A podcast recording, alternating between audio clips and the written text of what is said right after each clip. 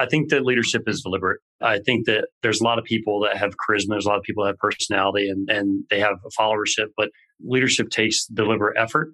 And sometimes it's contrary to your natural nature.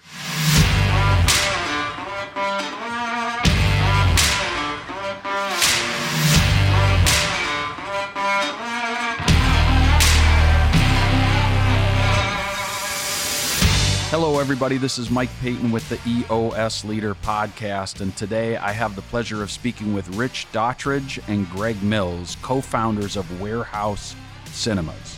Rich spent seven years as a professional soccer player and then founded Beyond Soccer, a ministry committed to offering resources for Christian growth through soccer.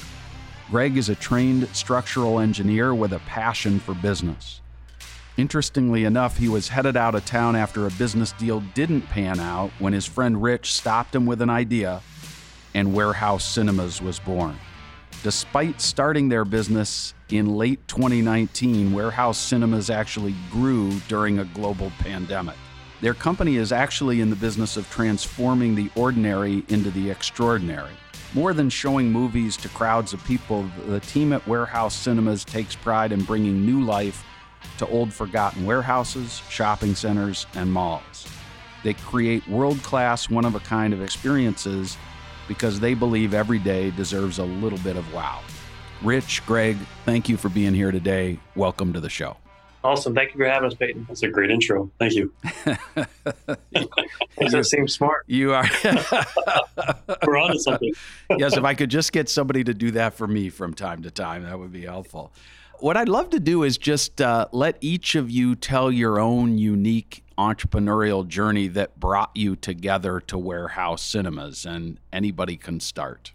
Yeah, I'll jump in. Uh, Rich Daughtridge. So we started a company back in 2005 called High Rock, and High Rock was a marketing agency. It still exists today. So about 17 or so years into that business, about five years into High Rock, we were doing pretty well. And you know, as any uh, visionary or entrepreneur who had an itch to do something more. So we took over our local 10 screen movie theater. It was a sort of a rundown 10 screen location in the middle of a cornfield, literally, but it was, was the place where we, we grew up going to the movies together in Hagerstown, Maryland.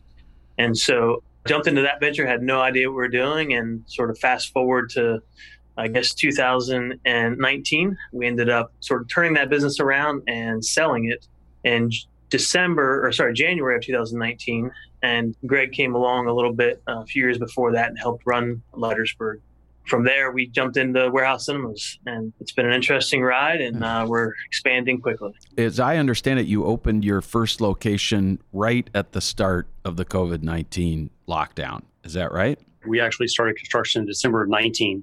So we worked through COVID and Jeez. opened in July of 20 we actually the state did not allow us to open the doors to the public until uh, September 4th of 2020. Then at that point it was 50% occupancy. So yeah, we have terrible timing. and yet here you are today feeling like you have opportunity in front of you, which is an amazing, amazing accomplishment. Greg, uh, tell me about your background pre warehouse cinemas. What brought you here? Yeah, sure thing. Uh, I was a structural engineer by trade. Spent a few years doing that. Decided I've always had the entrepreneurial itch. Went back to school, went back and got my MBA full time. Came to Maryland, take on a, uh, a different opportunity, a mechanical, excuse me, an electrical contractor, and I did that in 2009, which was also terrible timing. Uh, so that fell apart in 2013. I was walking from that deal and then back down towards Carolina, and Rich pulled me aside and said, "Hey, I've got this idea." I think my my first response was, "It better be a good one." and uh, it was a good idea. Uh, joined in 2014. Joined High Rock in running Leitersburg Cinemas and working towards opening Warehouse Cinemas. Mm. So, as Rich said, it's been an interesting journey, but what we learned at Leitersburg uh, was definitely the genesis of the model, and here we are, 2021. Paton, what was funny about that that interaction is that it was a one pager it was called a mood board, and I had just this visionary esque idea of this cinema that had modern industrial look and feel and whatever. So literally the document that Greg was excited about was a one pager that had a bunch of photos on it. I, as the visionary, I was like, look at these lights. This is what I'm thinking. You know, and I just went down the whole path, and that's where it started. Yeah, we actually sat down at his house, uh, at Rich's house on a Thursday evening. And Friday morning, my wife and I and son at the time, son, he was young. We were heading down to North Carolina to look uh, to go house shopping. So we were heading down to Carolina, and she kept asking me, "What does that mean with Rich Bell last night?" And I wouldn't tell her and we did our thing. And I, I, had a weekend to process it. And I told her on the way back what the idea was. So well, and this is what I've for the record, the listeners in the know about EOS have already discerned which of you is the visionary and which of you is the integrator. and I kind of intentionally left that out of the intro to leave people guessing. But a structural engineer by trade, I think the tendency for visionaries is to believe that there isn't any visionary in that, but what you're actually doing is picturing the mood board turning into an actual business over that weekend and making your own decision about whether or not that's an idea that's got legs. And it sounds like you decided it did. And here we are today, and it's real. And so I think that's a great example of a marriage between a visionary and an integrator that, that makes a great idea turn into a going concern. So yeah, I think I actually had my first pro forma done by the time I came back. yeah. And as a visionary, Rich, you're required to quit paying attention whenever an Excel spreadsheet comes out. Is that, do I have that right? That is true. I like Excel, Excel spreadsheets too, but not to the detail that Greg has. Yeah, you just want to look at the lower right hand corner and see if the number's red or green. Well, yeah, but there was this acronym in the bottom. It was called EBITDA. And I was like, what? It's an EBITDA. Come on. Like, yeah. did you misspell? Was that spell check or something? Right. and I just never processed, uh, you know, that. Yeah, so it, it, it, was a decent EBITDA for us to pursue. That's good. That's good. So tell us about the journey and all the challenges that you encountered to get this cinema open, to start getting guests in the theater, and what you've learned. Yeah, we've learned a lot. I mean, we the goal for Warehouse Cinemas it was our third venture together, essentially, uh, uh, the first under the Warehouse Cinemas brand. We learned what we wanted to do and what we didn't want to do. The journey was obviously opening in the middle of the pandemic was extremely challenging. But you know, as entrepreneurs, you have no choice but to figure it out. I mean, we were multi-million dollars into that project. It was ready to go. We completely gutted an existing 10-screen movie theater uh, and put it back together. So very expensive. You know, the headwinds back then, uh, we're talking September of 2020. You had primarily the studios, you know, the Walt Disney's, the uh, the Lionsgates, the Sony's of the world. They didn't have product, so you didn't have film that was first run movies. And so, I mean, it's obviously the lifeblood of any movie theaters. So you had that headwind. You had the the fear of all things COVID and safety, which was understandable and then you had sort of this this idea that even though movie theaters were open around the country, they were open at limited capacity, and a lot of people just thought movie theaters were closed. Mm-hmm. Like they didn't realize they, they were open because of all the narrative that was on the news. And so there's a a lot, a lot of headwinds. The capacity I mentioned was was another one just being at 50% capacity, for example, is difficult because you can only fill 50% of your seats. And so we just had limited inventory to sell. The product wasn't there. People were scared to come out generally. But I think what we learned, and Greg can can back me up on this, is that we learned how to eventize movies even more than we were doing before. So what we did have was the the retro movies, the Goonies, the Raiders of the Lost Ark. We had all the movies, and what was, what was interesting about it is if you and we believe this in our previous operations as well, but it, we had no choice this time That's around. Right. It was like yeah. show the retro movies and create an event around them. So we would have movies like The Big Lebowski, and we would ask people to to come in with their bathrobe and sunglasses, and we would have White Russian drinks for them, and we would we had we had a really good night, you know, doing that for for a good while, and it, that only lasts so long. So I think I think we learned how to really crystallized our belief in that going to the movies has to be more than the film you're going to see. It has to be an experience it has to have a food and beverage component. You have to eventize when possible. We have lots and lots and lots of stories of, of overperforming on the attendance side because we just create memories for our guests is actually our mission. And, and part of those memories are made because of the way that we sort of market and, and curate that experience. Yeah, for the listener who's only been in a traditional movie theater, help us understand the difference between what you're doing at Warehouse and what I might have experienced at a more traditional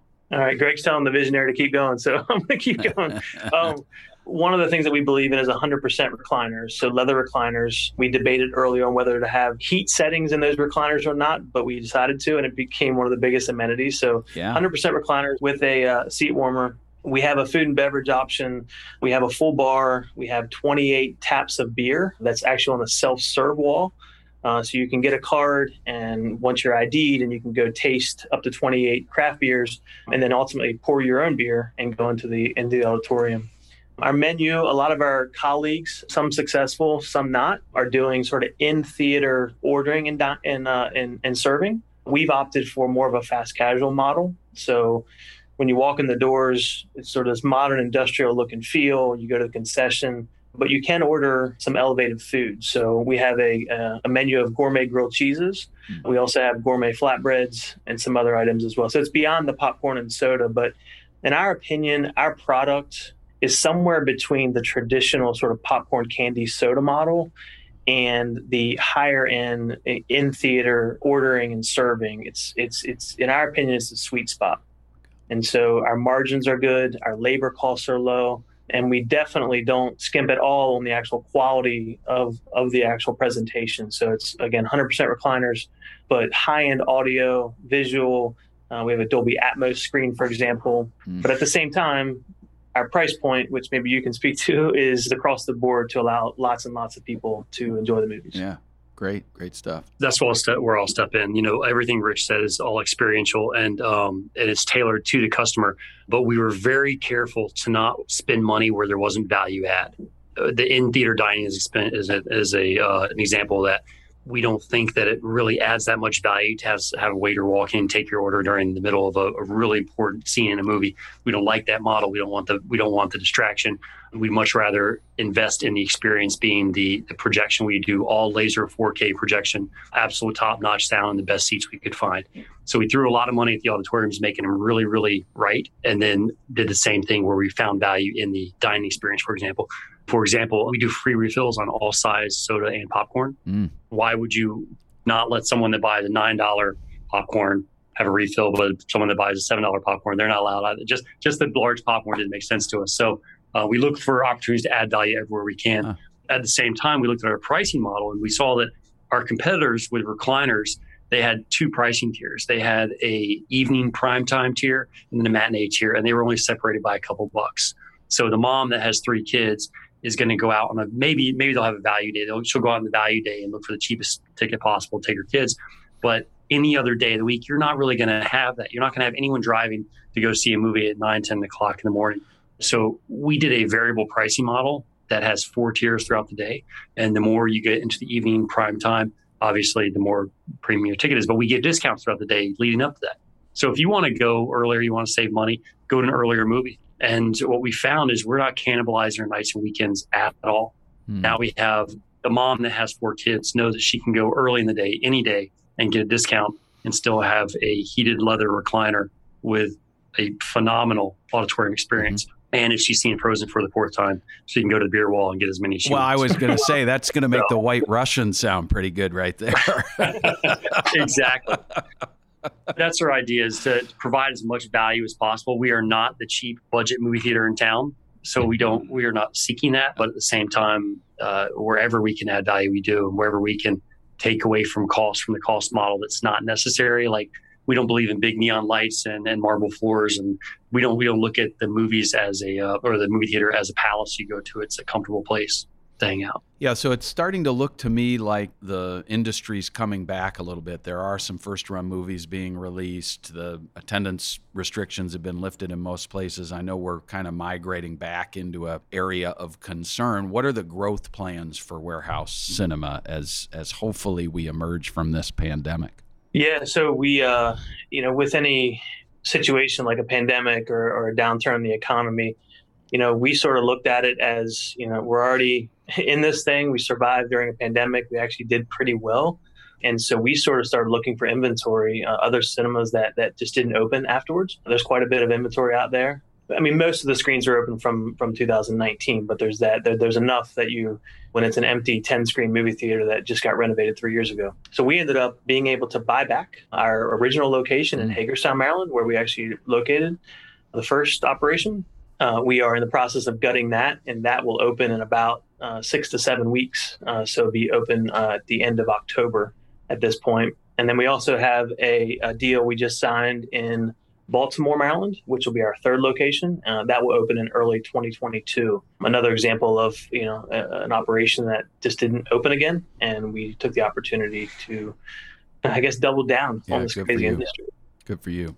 We're seeing more. We're seeing more landlords that are very interested in the health of your operating model instead of just getting the nicest, biggest theater they can get in. If they're going to put $10 million into a facility, especially a mixed use facility in a nice area, they're very interested in seeing our pro forma and not relying on thin margins and massive volumes of people. Well, and my guess is you're a sort of tip of the spear strategy for landlords in that if you're attracting young people spending money on entertainment, it's a helpful draw for other tenants as well. Yes? Absolutely. The site we're in now in Frederick, we were essentially going into an abandoned mall with an anchor on each end, and we took a chunk of the mall. We said, "Hey, look, we're going to drive three, four hundred thousand people a year through here, yeah. and um, there's value in that." Yeah, great. I love it. it. I, I put that through the little spreadsheet in my brain, and I like the EBITDA number at the bottom as well, Rich, just so we're on the same page. Yeah, I love I love EBITDA now too. Yeah, that's awesome. All right, let's go back pre warehouse cinemas if we can and talk about your leadership journey. Uh, for each of you, take turns uh, in whatever order you like answering this question. What I want to know is the first person you saw in your life that you recognized as a leader? Who were they? What was the situation? And what did you take from that in terms of the way you thought about leadership? I remember as a kid, my dad uh, was a similarly technical guy. And I remember he actually designed a, uh, a building that, an outbuilding at our church. He designed an educational building for our church. And I remember him um, on a Sunday morning being recognized for that. Mm. And it was a servant leader position. He wasn't paid for it. It was one of the things he just did because it needed to be done and spent he devoted a tremendous amount of time doing it and i always remember looking up to him for doing that and being proud of his legacy and that building still stands today and i remember i remember always thinking that you know this is how you lead this is how you serve mm, great story thank you rich yeah I, we sort of talked about this question on the way back from a trip yesterday greg and i in the car and yeah, I think we both just defaulted to our dad, both men of faith. My dad was an entrepreneur. He, I remember him hustling all his life, leading his family well. But I guess my recollection, similar to Greg's, was he took me to uh, Florida. I always tell younger professionals, make sure you travel with your kids. Like I just remember this uh, trip with my dad where he was winning an award for sales that, and, and just there was just this uh, sort of aura of respect around his leadership just skills. He's a he's a pastor today, so mm. um, he's got the same sort of as Greg describes uh, servant leadership. Um, he's just extremely humble. I think um, you know, as a former struggling, made no money professional soccer player, I have like this competitive edge to me. And if, if I could learn anything, it'd be from my dad and, and I have over the years. So, yeah, that's great. I'm glad that you brought up the soccer background because I think the way a lot of people answer that question is they think of a leader in sports, a coach or a or a famous athlete. So, what did you learn from your life as a soccer player that you try and bring to your business, Rich? Yeah, you know, over the years as just serial entrepreneur, I just I haven't had a traditional boss. I have to almost go back to my years of playing. And I just remember one coach in Charlotte, North Carolina, Mark Steffens, he was i think he had the balance of being really hard on you at the same time he put his hand on your back and tell you to you know it'll be all right you'll do better next time type thing so i think um i think mark steffens and, and i haven't kept up with him over the years but i just remember his um his spirit was always like just really really competitive it was like that sort of silent competitive type and you just respected him and he he really led the team and the charlotte eagles over the years always had great teams, and you know that because, uh, in, a, in a large part, because of his his leadership. What position did you play typically? When I was in uh, high school, college, and early years professionally, I was a forward, and then I started to move back into the midfield as I slowed yeah, down. Yeah. And eventually, I was a defender, and then there was no other place to go except you know retire. So yeah. um, you you became yeah, but, a pylon eventually. Exactly. I will say he's still the fastest guy on field day on, on the kickball team. So that that was that was impressive. We should talk about. So we did a uh, kickball. That was impressive. We did a, a uh, field sort of day with the team at Warehouse Cinemas in Frederick after a long nine months. It was like let's just go to a picnic sort of uh, event, and we played kickball. they didn't know I played, I don't think, and I kicked it over their heads and ran around and scored. So nice. I'm getting a. I'm got, getting got, a. Speaking of vintage movies, I'm getting a dodgeball feel, and you're Ben Stiller, oh, yeah. Rich. Is that is that accurate? yeah, after I hit the home run. I, uh, okay. know, before then, I was real quiet. Yeah. I will say the ball got back to home plate by the time he was he was rounding third, and they threw the ball at him. And in like in total commitment, I think he launched three or four feet in the air in a buttoned up shirt. I think you were coming from the meeting, and did a roll through the dirt and and stood up, and everyone just had this look like, why awesome. would you go that far with this? That's awesome. Well, we might share a few things in common besides our love of spreadsheets, Rich. Just a little competitive.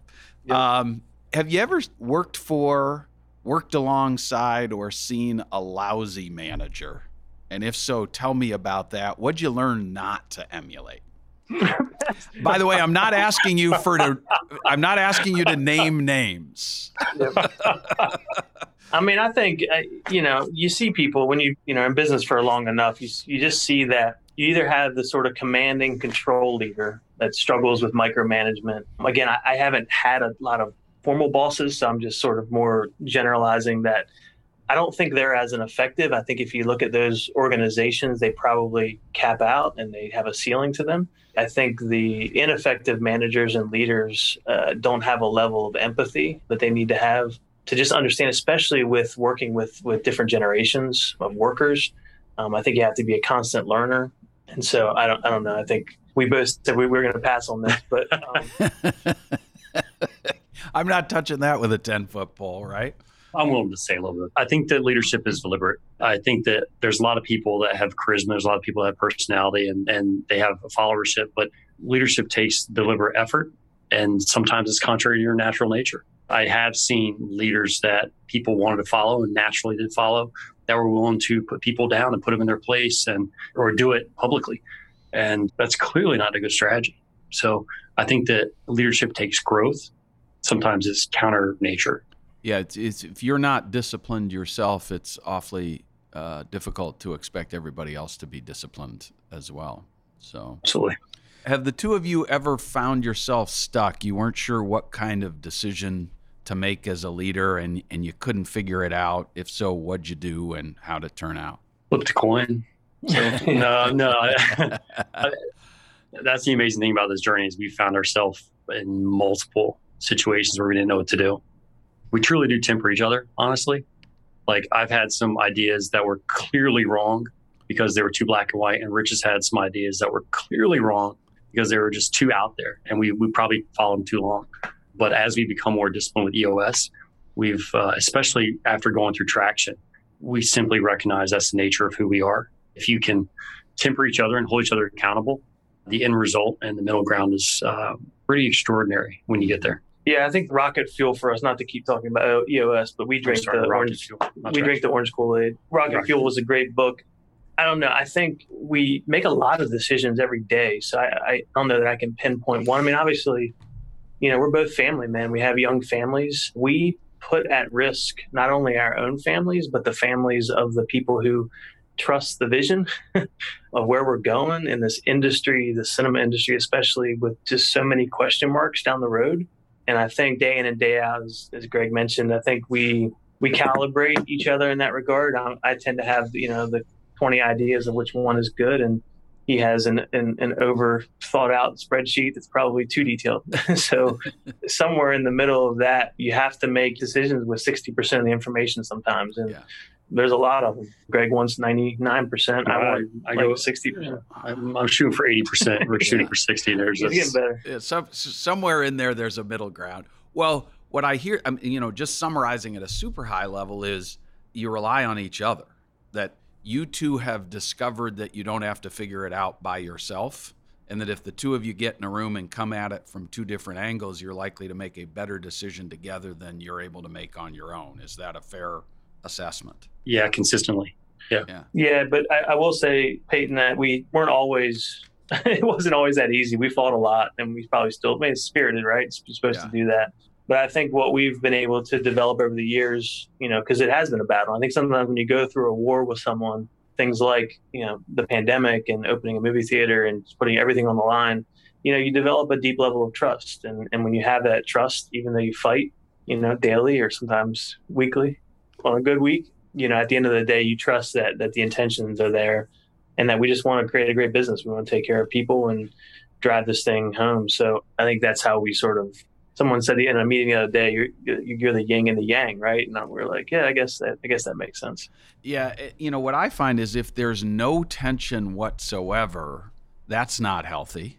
And if there's only tension and you're never able to align on anything, that's not healthy. And somewhere in the middle is the right formula for you two to have healthy tension that gets resolved and allows you to move forward in a way you both respect. That's the visionary integrator relationship in in its essence. And uh, it sounds like you're on your journey to find that together. That's all you can ask. Yeah, that's well said. Without a doubt, when after going through Rocket Fuel, you know, having that structure in place and having those understandings in place, and knowing our not only our um, natures but our responsibility right. to be productive in that, it really really set a framework about being productive in that tension. Yeah. Yeah. And I think the, the other thing that comes to mind, Paton, is just I, I think your values have to align as well. Like we're just men of faith. And I think we have young families. You know, we love our spouse. You know, I've only loved one woman my whole life. I met her in high school. so, like, we're an open book. And I think when values align and then you have strengths professionally, I think honestly, it's where the magic happens, in my opinion. I think I wouldn't be this far along in warehouse if it was just me, and Greg wouldn't be far along either. So for your listeners, that helps the value sync, I think, is a key piece as well. Yeah, absolutely. If you, that's the foundation of trust, right? If you want and value the same things, whatever petty differences separate you from time to time, those more profound shared experiences bring you back together. So great stuff. Either of you re- able to recall a decision you wish you had back, a do over, a leadership moment that you consider an epic fail. and for for the record, it would be better if Greg talks about his regret and Rich talks about his regret and not the other way around. I, want I want to talk about Greg's.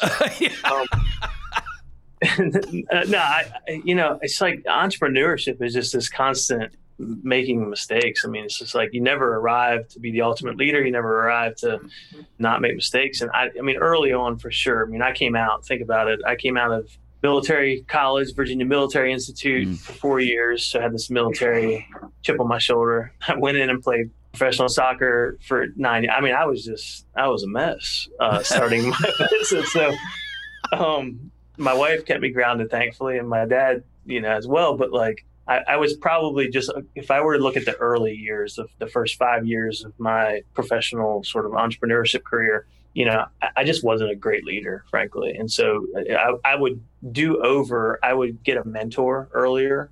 I would read more. I would study leadership more. I would just do a, I would just uh, wished I would have been a better leader. I think I would have been even further ahead if, if I would have done that early in my career. So there wasn't one specific thing, but I think it's a combination of just not being good early on.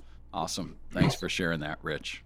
Yeah, well, I mean, I'll, i can I can echo a lot of that. You know, when you asked the question about my epic fail, I was I was categorizing them by generic category. I mean, there's so there's so many like yeah. you make in this process. It's actually hard to pick one or two. I, I think that the biggest thing that I've learned over time that to that you just have to accept your mistakes, have to realize you're not perfect, and not beat yourself up at the same time. Be kind to yourself, and yet still realize the imperfection of of your of your mistakes.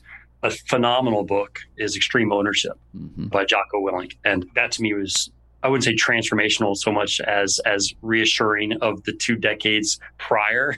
Right. That I slowly got to that point, slowly learned that, and then it's all right there in the book. I wish I'd had it 20 years ago. Yeah.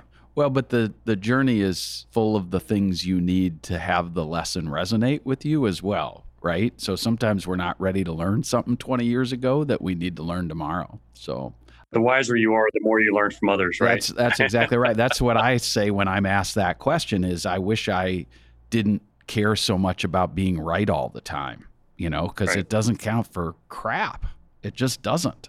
You know, being effective and being caring and being a good teammate is way more important than being right. So, anyway, and I love Rich the thing about you know, making mistakes and how necessary that is. It's very much like sports. My boys are playing soccer now too, and the desire they have genetically to avoid trying things that they don't already know they can do well because the shame or embarrassment they have from shooting with their off foot and it's not a very, you know, we have to understand that our human makeup is designed to have us not want to make mistakes. And to be a great leader, you have to make mistakes. And so get out there and make decisions and learn from the ones that didn't work out. Oh. Yeah, like I mentioned earlier, I was I was always playing forward, so I was always trying to score goals. I shot a lot. Yeah, right. I, I, took a lot. All of forwards do. Yeah. I, whenever I joke with my my old college friends, I say I broke all the records, and they said, "Well, you also broke the records of shooting more than anyone else."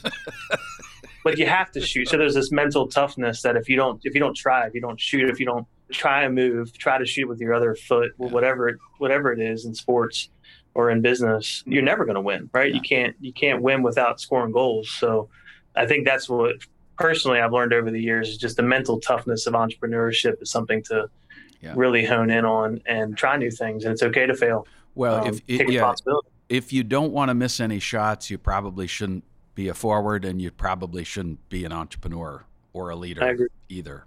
So well said. With your team, have any of them told you they wished you were leading differently or doing something differently to help them become their best as part of your team? Yeah, absolutely. I mean, we have weekly check-ins with our senior leadership, or excuse me, monthly check-ins with our senior leadership and uh, it's a, a, frank, confidential conversation. We always ask the question, or I always ask the question towards the end: What can I be doing better to support you? And there's been good feedback on that. Yeah. What are some of the kind of things you hear? It's a pretty short list. and it's mostly with regard to controlling Rich. It would be my guess.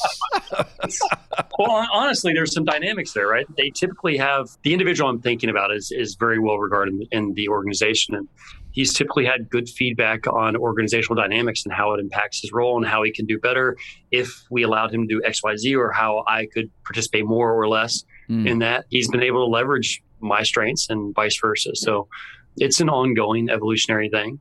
It's always worth asking the question what you can do better. I think that too many people that report to you, they see these check-ins as you looking over their shoulder, seeing how they're doing or telling them what they need to be better at.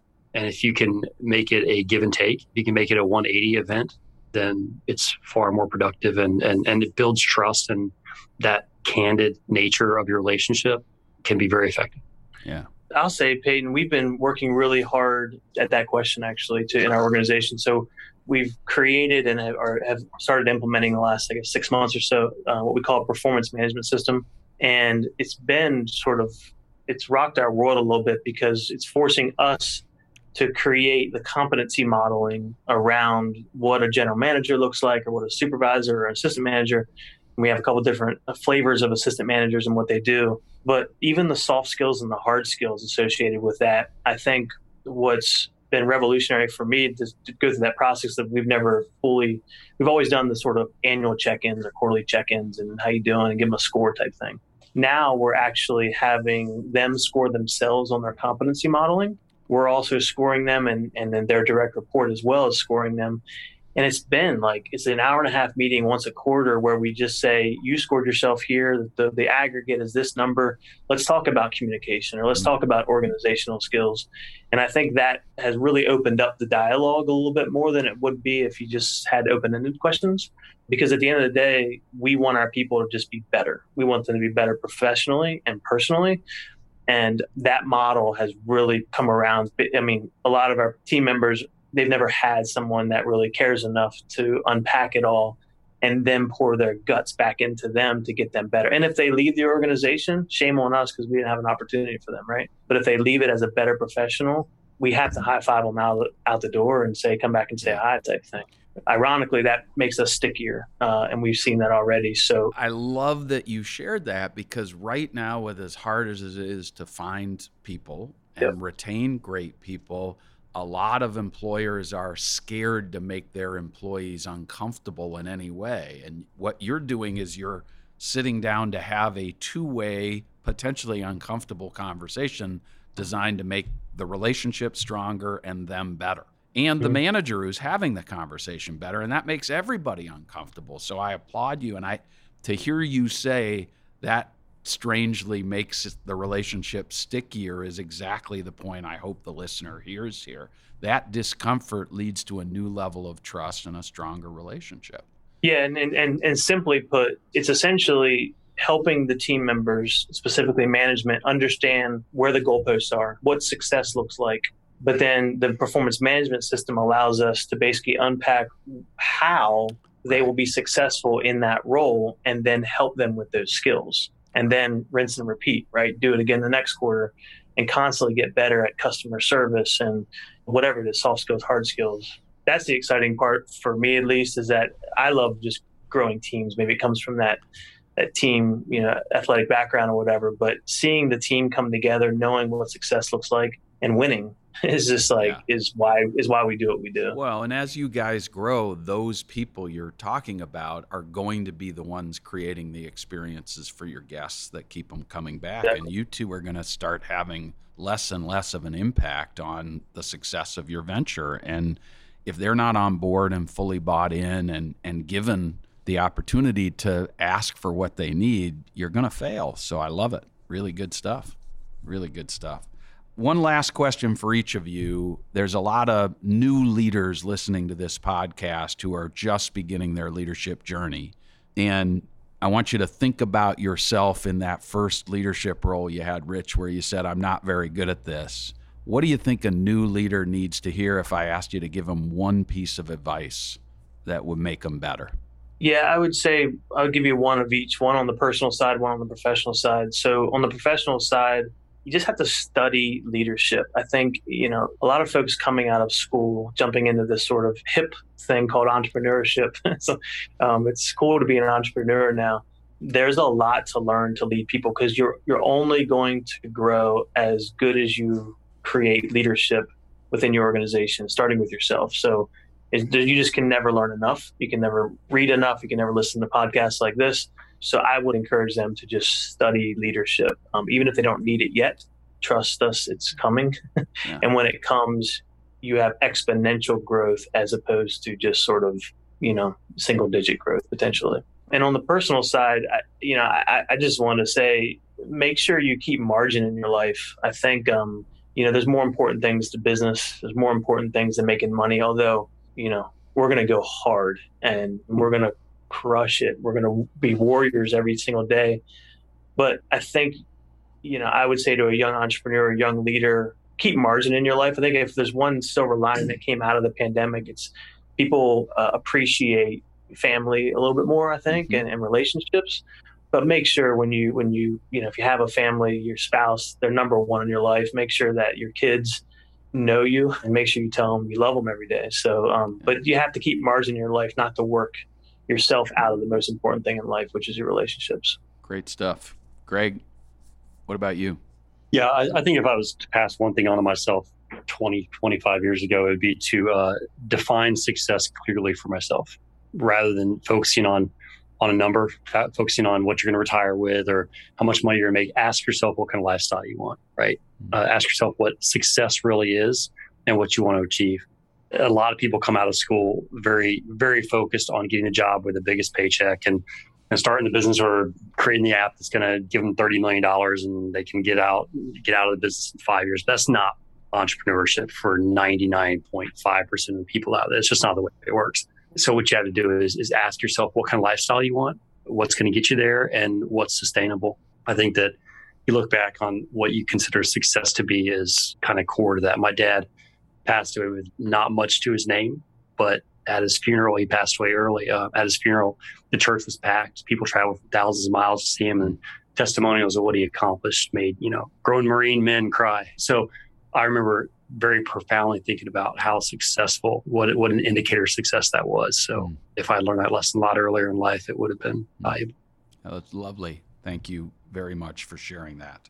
One last tactical question. I'm sure many of our listeners would love to learn more about you two and about Warehouse Cinemas. What's the best way for them to find you and learn more?